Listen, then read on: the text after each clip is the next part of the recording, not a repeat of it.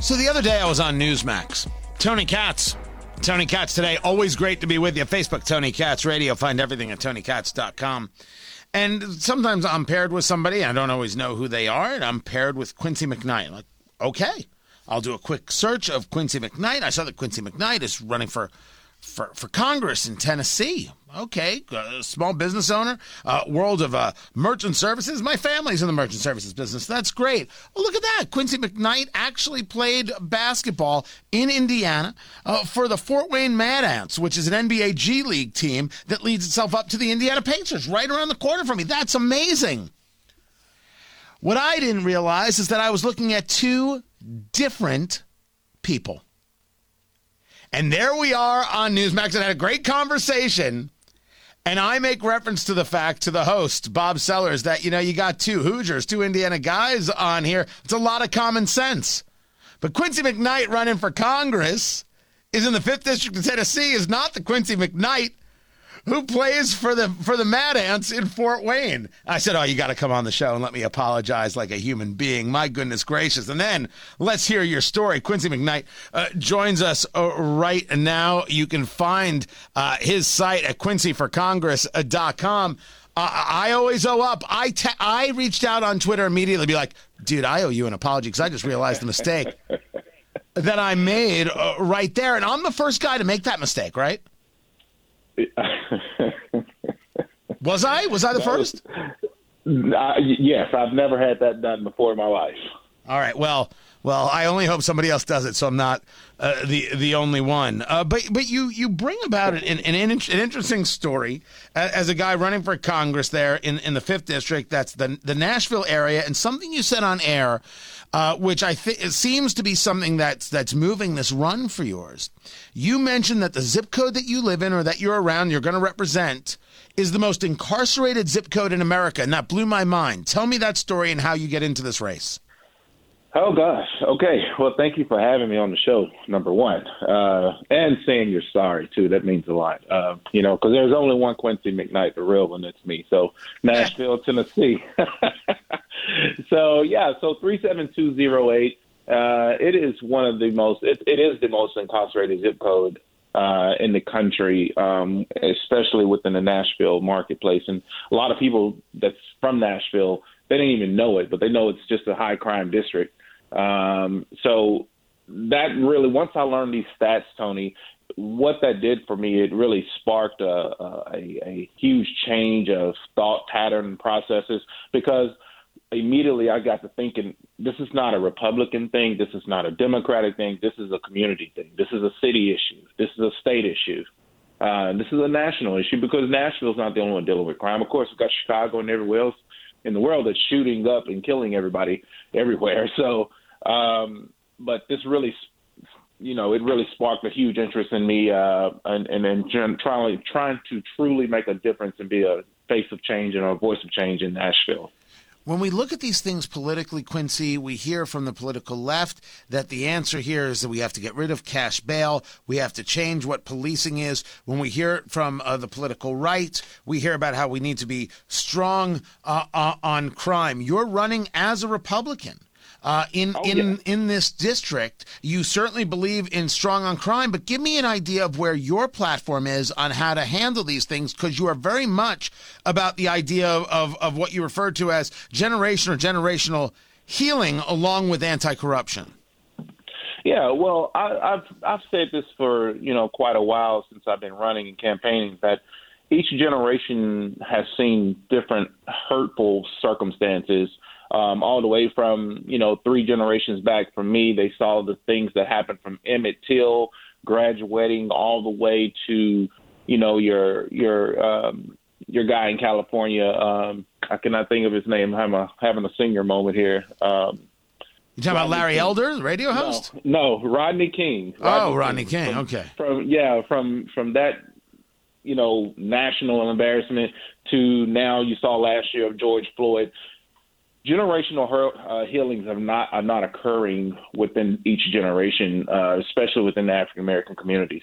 And and so until these things are dealt with, until these things are talked about and and, and dealt with on a public platform, um, we're going to continue to stay where we are.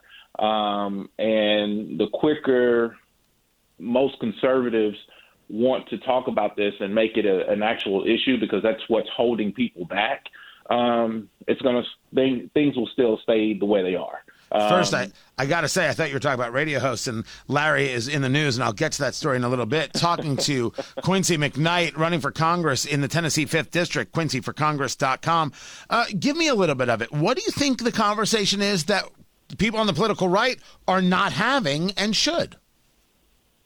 Sure. Well, I mean, talking about the true law enforcement and and how police get limited – you know, by corrupt judiciary and bureaucrats, um, all the way to have to have them having the actual respect from the communities and the leaders um, that need to be representing the people. Um, that is where the issues are uh, because we've got the right now we've got the wrong people in these places in these cities across America. It's not just a national issue. It's a this has been a generational thing, and we are we're continuing to elect the wrong people. That's just what I believe. Um, um, especially dealing with crime and dealing with these things. I mean, look at Lori Lightfoot. I mean, unfortunately, she does not know how to handle Chicago. You know, that's your neighboring city. Um, I mean, you got all these types of prime examples out here that we can have all these different community programs out here, but until we deal with the realities of the hurt and the shame and the pain that these families have had to go through, um, we're never gonna we're we're not gonna continue to move forward. And and until and me as running as an African American conservative, and I've been a conservative my whole life.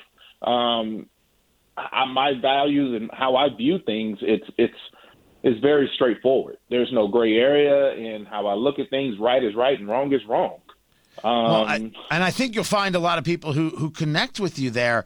But it's it's it's interesting to talk to you now, especially post the election in, in Virginia uh, and Winsome Sears being elected uh, as as lieutenant governor there, and you're seeing the absolute derision she's getting from those uh, in the media. Uh, uh, it, it, was just a, a, gift of white supremacy. She's just a token. Uh, of course, Winsome Sears from Jamaica, black woman, first as they like to keep telling us, first black woman elected to statewide office, except those who usually cheer those things are very silent uh, about Winsome Sears. You take a look at that race, and do you find yourself in any level of identification with that is how the press treats you, or what she's how she has responded, and how you see yourself like that, or you you already know you were like that, and you've dealt with those kinds of things? Does it become more frustrating, or does it become more impactful?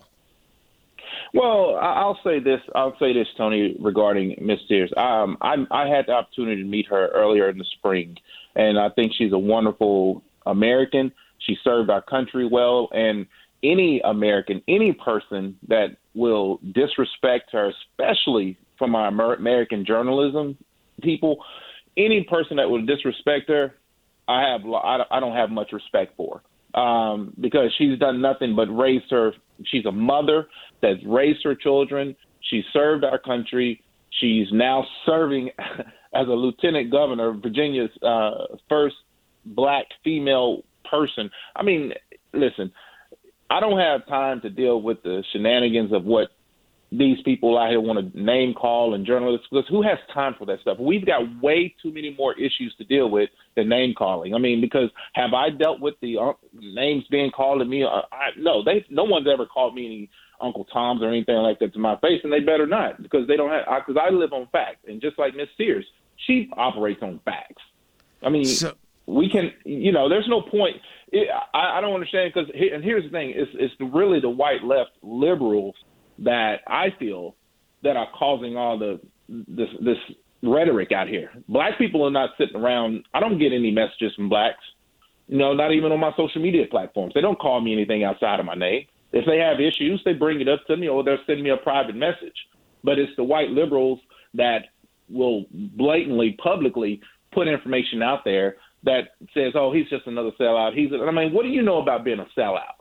Tell me a day that you were black, because I don't know when. You'll never be black. So I, I, was waiting for you to finish. I was going to give you all, all, all the platform. Uh, while I still got a, a, minute, I know you're a Second Amendment guy, and I and and I know uh, it got talked about by some of your staff where I was coordinating this. Uh, very much a pro a pro life uh, guy, and people can find out more uh, about you at uh, Quincy for Congress dot com. That's the website to go to. again, I made the mistake. I owe up to the mistake because that's what you do, Quincy. Uh, look, a, a, pleasure to talk to you, and, and, and we should do this again from time to time, just kind of get the pulse. You're running against a guy who's been in the seat for 32 years, uh, Representative Cooper. The next time we have you on, I want to get into that conversation. But people want to find out more. Quincy McKnight for Congress, Quincy, Q U I N C Y, quincyforcongress.com. Man, an absolute pleasure. Thank you so much. Thank you, Tony. I appreciate your time. Absolutely. We're going to do it. We're going to do it again. We're going to do it again. Supreme Court hearing about Second Amendment cases. And they've got questions about why New York is stopping people from being able to uh, get a firearm. Then there's the story of Ed Durr and how he literally changed the political landscape for $153. This is Tony Katz today.